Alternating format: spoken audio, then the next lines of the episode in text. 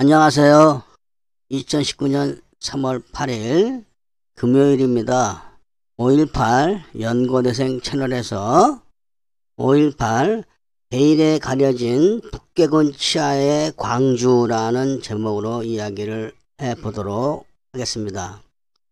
지금까지 5.18을 연구하시거나 이야기를 하시는 많은 분들이 어, 계엄군이 물러간 5월 21일부터 광주 시민들에 의해서 또는 광주 시민군들에 의해서 전남도청이 접수되어 있는 걸로 생각하고 있습니다. 그리고 또 5.18 재단이나 어, 그쪽 진영에서는 그렇게 또 선전을 하고 있기 때문에 그런 것입니다. 그리고 또 수사 기록도 그렇게 짜 맞춰놨기 때문에 많은 사람들이 그런 걸로 알고 있지만 사실은 전혀 그런 것이 아닙니다. 그러니까 1980년 5월 21일 저녁 무렵 5시 넘었을 겁니다. 저녁 무렵 이을서리가 북계군 1, 2전대 600명을 소집을 합니다. 광주 공원으로. 그래서 광주 공원에서 북계군 600명이 무장을 하고 전남 도청을 접수합니다. 그때 이을서리가 여장을 하고 집차를 타고 지휘하는 모습을 본 많은 목격자들이 있습니다. 그러나 그런 것들은 수사 기록에서 싹 다 빠지고 5.18 저단 측에서도 아, 일체 그렇게 안 하고 마치 광주 시민들이 전남도청으로 몰려간 것처럼 아, 이야기를 하고 있지만 사실은 북계군 600명이 전남도청을 접수하고 그 일단은 천여 명의 고정간첩들이 둘러싸게 되는 것입니다. 그리고 5월 21일부터 어, 5월 21일 그 접수하는 그 시간부터 북계군이 철수하는 5월 24일 날 오후까지는 일반인들의 광주 출입은 허락이 되지 않습니다.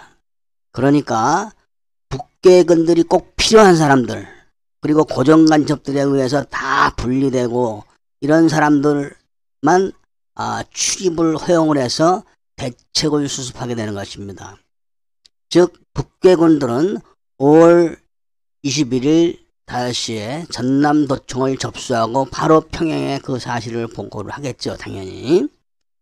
평양에서는 6.25 전쟁이 끝나고 휴전협정이 된 이후로 최초로 남한의 대도시 하나를 점령을 하는 획기적인 그런 날이었습니다.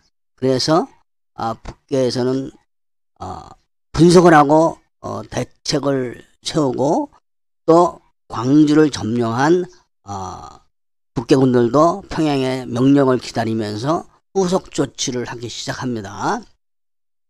그 후속 조치의 하나가 바로 그 계엄군 치하 때 자신들의 행적을 알 수 있는 사람들 이런 사람들을 색출해서 죽이는 겁니다. 그리고 곧바로 중앙정보부 분실, 뭐 보안사 분실, 그다음에 경찰서 이런 주요한 곳에 그 서류들을 다 수거를 합니다. 그러니까 이런 것들을 하는 동안 북한에서는 아 바로 그 삼성 장군을 아 광주에 파견하기로 결정을 합니다. 그러니까 이열설에는 보고 준비를 하는 거겠죠.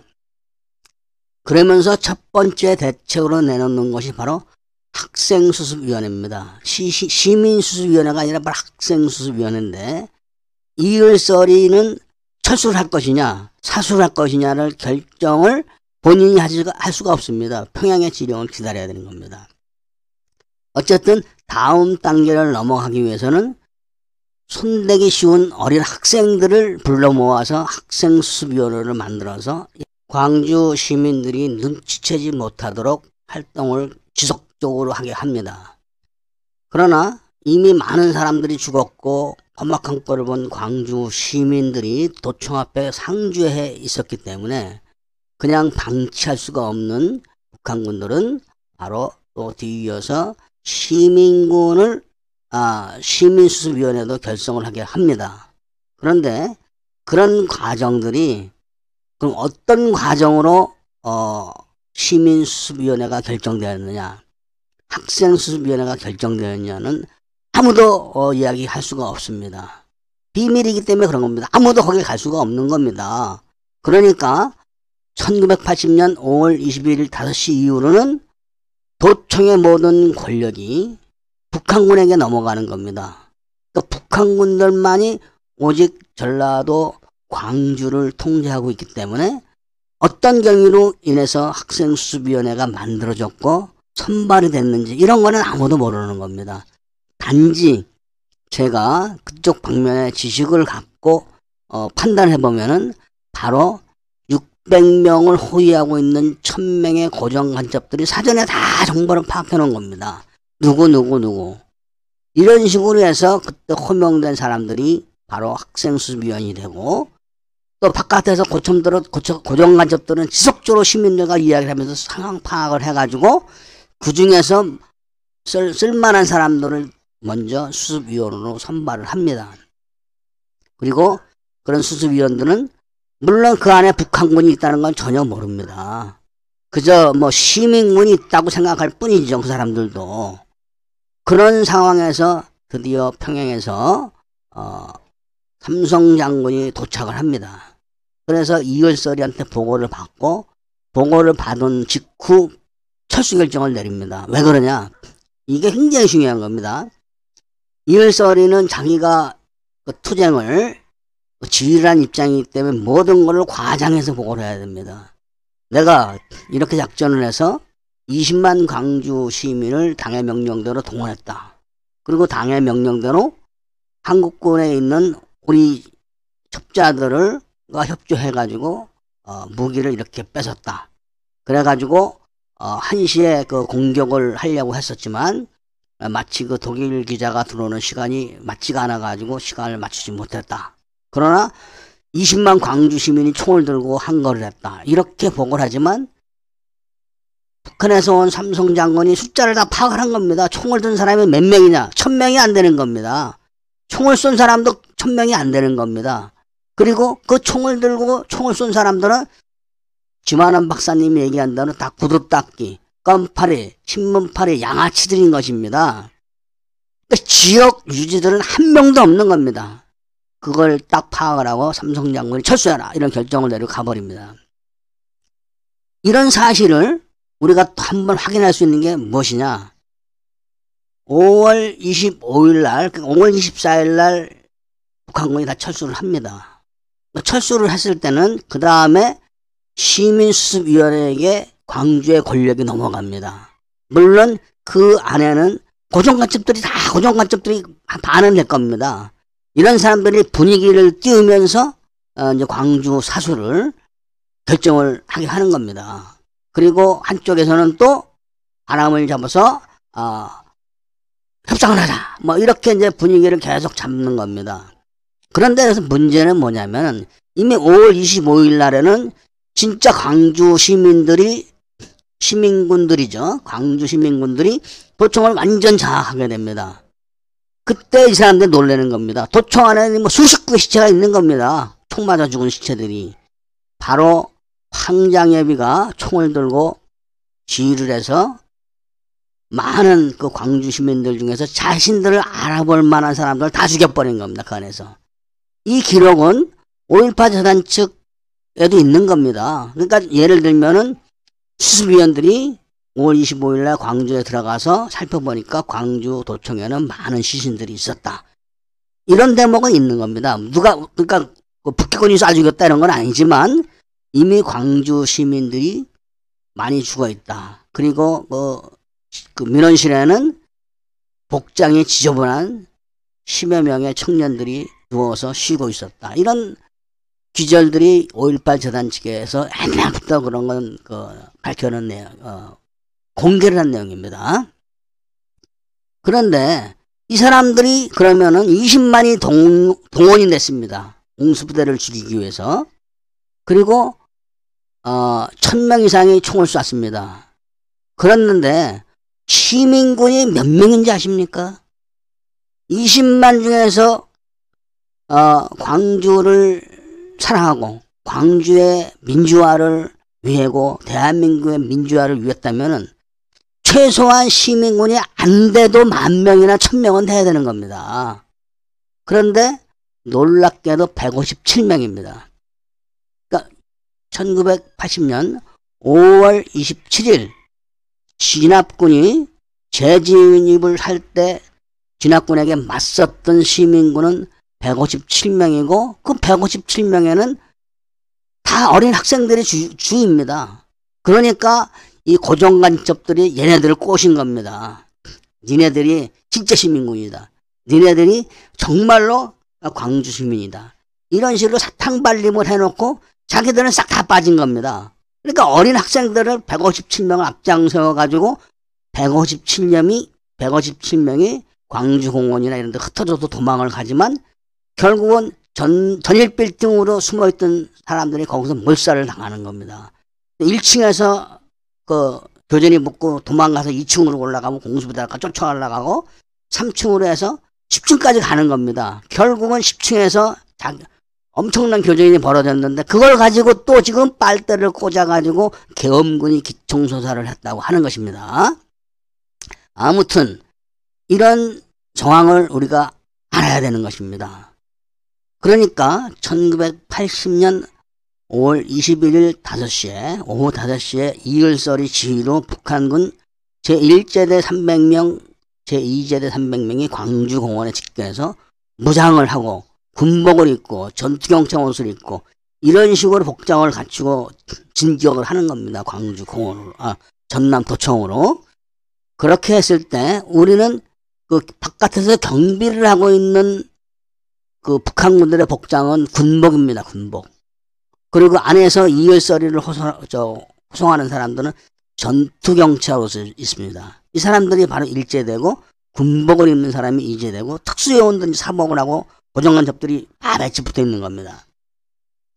그렇게 해갖고 중앙정보부 분실을 다 그 접수를 해서 다 서류를 뺏어가고 보안, 보안사 분실 이런 다, 다 털리는 겁니다. 경찰서 이런 데가 싹 다 중요한 서류가.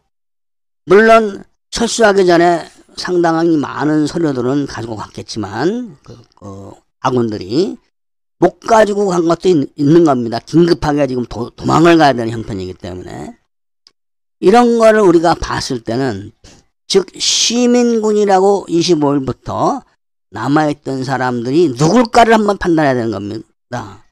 어떻게 해서 광주의 권력을 갖고 있던 어, 북한군으로부터 권력 계열에 반입하게 됐는가? 어떤 경로로? 그러니까 북한군들은 광주에 있는 천명의 고정관측을 통해서 제, 제, 제 이렇게 다 정보를 갖고 있는 겁니다. 그렇게 해가지고 북한군 삼성 장군이 최종적으로 판단을 하고 철수해라 라고 결정을 냈을 때 다 철수를 하지만 그때 남아있던 고정간첩들이 전부 작업을 해가지고 시민수습위원회를 만드는 겁니다. 그 시민수습위원회 위원들이 누군가를 아무도 분석을 하지 않는 겁니다. 제대로.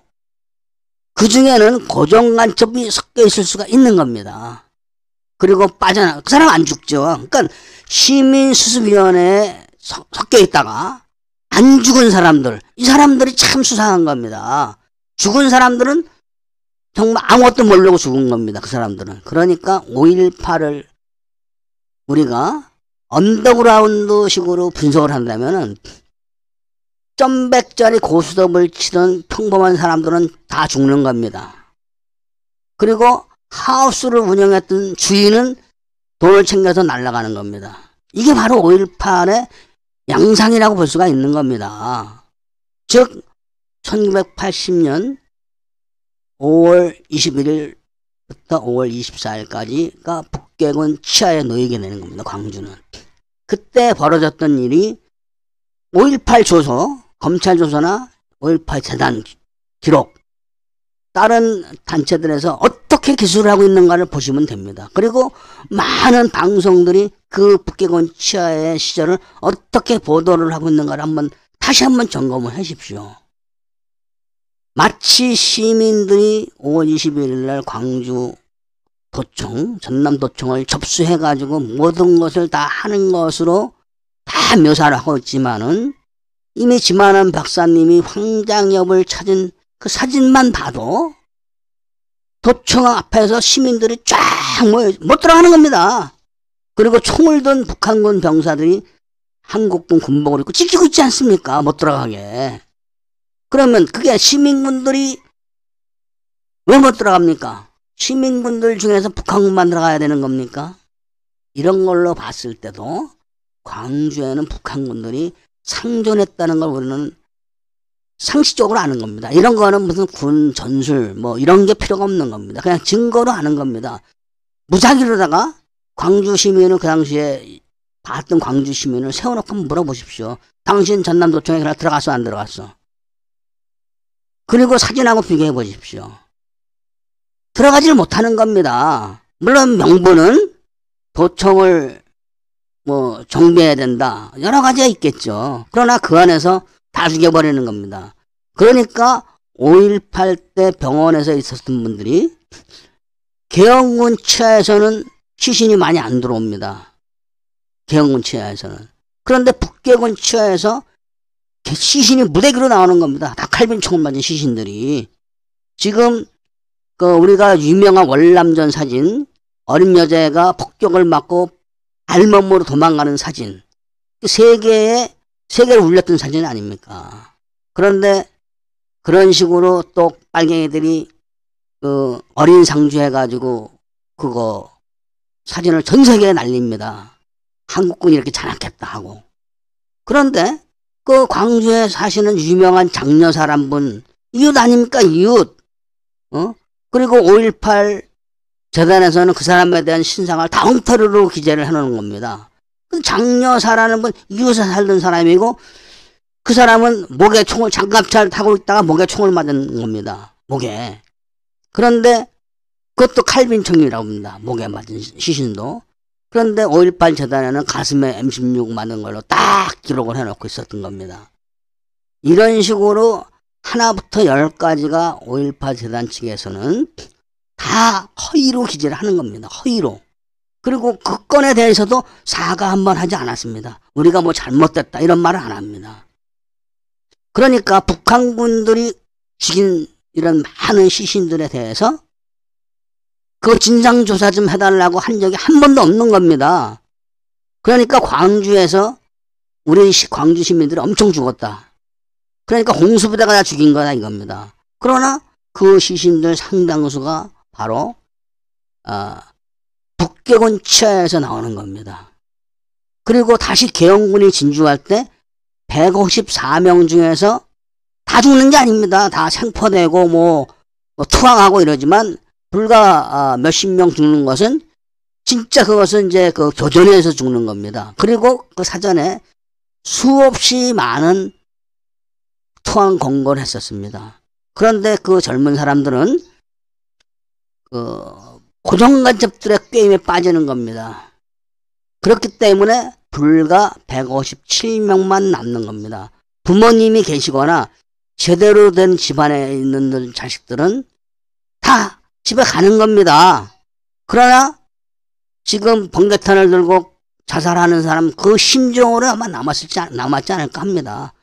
가고 싶어도 못 가는 겁니다. 너 가면 죽여. 이렇게 협박을 받을 수도 있는 거고 고정간첩들이 살살살살 꼬셔놓고 딱 땡크 소리 들리니까 다 튀는 겁니다. 그 사람들은.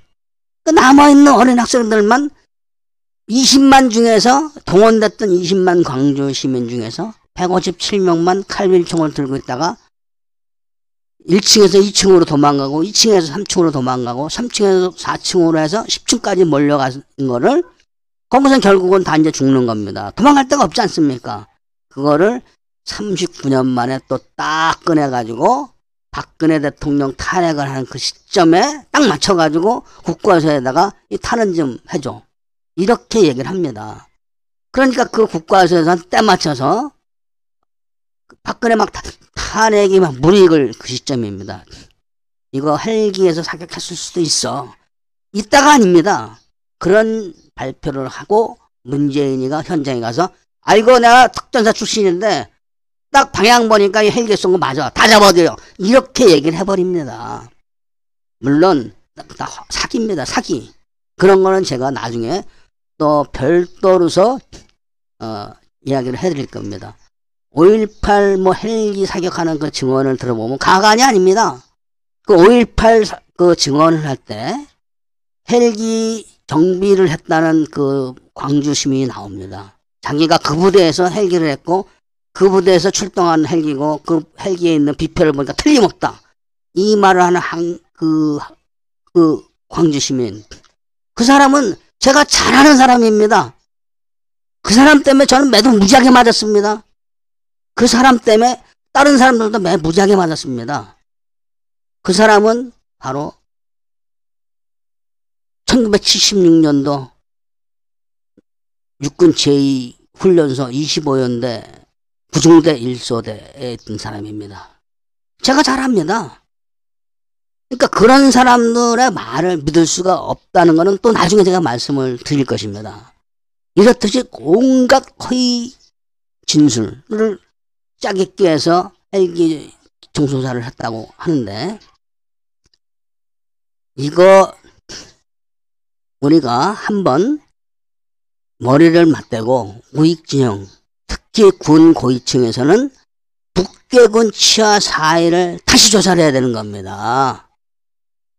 그러면은 북계군이 광주에 왔다 안 왔다 이런 이야기를 할 필요가 없는 많은 증거들이 나올 것입니다. 그러니까 북계군 치하라는 것은 무엇을 말하는 것이냐면은 광주 사태는 5월 21일까지 18일부터 5월 21일까지가 계엄군 치하에 있던 시절입니다.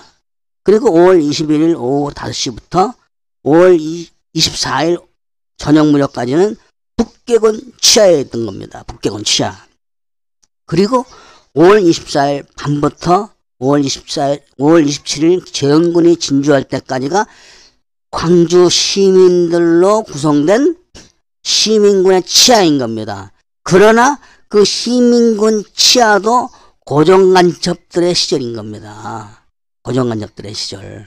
말, 제가 표현은 시민군 주둥이라고 하고 있지만 고정간첩들의 주둥인 겁니다. 그러니까 이 점을 어, 광주 시민들 뿐이 아니라 대한민국의 모든 사람들이 객관적으로 객관적으로 전문적인 지식을 동원해서 북계군 치하 4일과 고정간접 치하 3일을 잘 비교를 해 보십시오.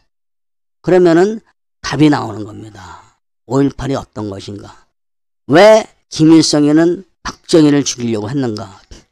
김일성이가 박정희를 죽이기 위해서 김신조를 보내지 않습니까? 전 국민이 다 압니다. 1.1사 때. 그리고 그때 못 죽이니까 문세강이를 시켜서 또 죽입니다. 또 총을 쏩니다. 그때 육여사가 맞아 죽지만 그 문세강이를 태워다 준 그 장, 장충동 어, 그 행사장까지 문세강이를 태워다 준 사람이 바로 지금 택시 운전사 영화 주인공이 그 사람입니다. 그 사람이 그 당시에도 문세강이를 태워서 박정희 총 쏘는 데까지 데려다 준 사람입니다. 그리고 또 공교롭게도 그 험악한 광주 그 살육 현장까지 독일 기자를 데려다 주는 겁니다. 한 번이 아닙니다. 그리고 한 번에 가는 것도 아닙니다. 일반인들은 할 수가 없는 겁니다. 보통 택시 운전사한테 만 원 줄 테니까 광주 들어가자면 가겠습니까? 가다가 맥히면 다 나옵니다. 군인들이 지키니까. 그거를 이리저리 해서 결국은 신원을 알 수 없는 육군 상사를 만나가지고 들어가는 거. 이런 거를 우리는 다시 한 번 다 점검을 해야 되는 겁니다. 그리고, 그런다? 아, 그런데, 왜 김일성이가 박정희를 이렇게 죽이려고 하고, 전두환이를 아웅산까지 쫓아가서 죽이려고 하지 않습니까? 이런 것에 대해서 제가 또 나중에 말씀을 드리려고 합니다. 그러니까 이 북계군 치하 사일만 보더라도 5.18은 바로 특전사 일기 여단을 몰살을 시켜가지고 전두환의 집권을 막기 위한 그런 북한군의 작전입니다. 성공을 하면 남침도 할 수 있는 것입니다. 이미 해주에는 15만 명의 북한군이 대기를 하고 있었습니다. 그리고 그게 안 돼도 김대중이만 대통령 만들어 놔도 어, 자기가 유리해집니다. 그 결과는 나중에 김대중이 대통령 되고 나서 다 드러나지 않습니까? 김대중이가 어떻게 했는가를 그렇게 만들기 위해서 김일성이가 그렇게 한 것입니다. 그러니까 이 점을 우리가 다시 한번 확인해 가면서 어, 또 다른 이야기를 다음 시간에 해드릴 것을 말씀드리면서 5.18에 대한 정확한 지식을 갖고 계시기를 부탁드립니다. 감사합니다.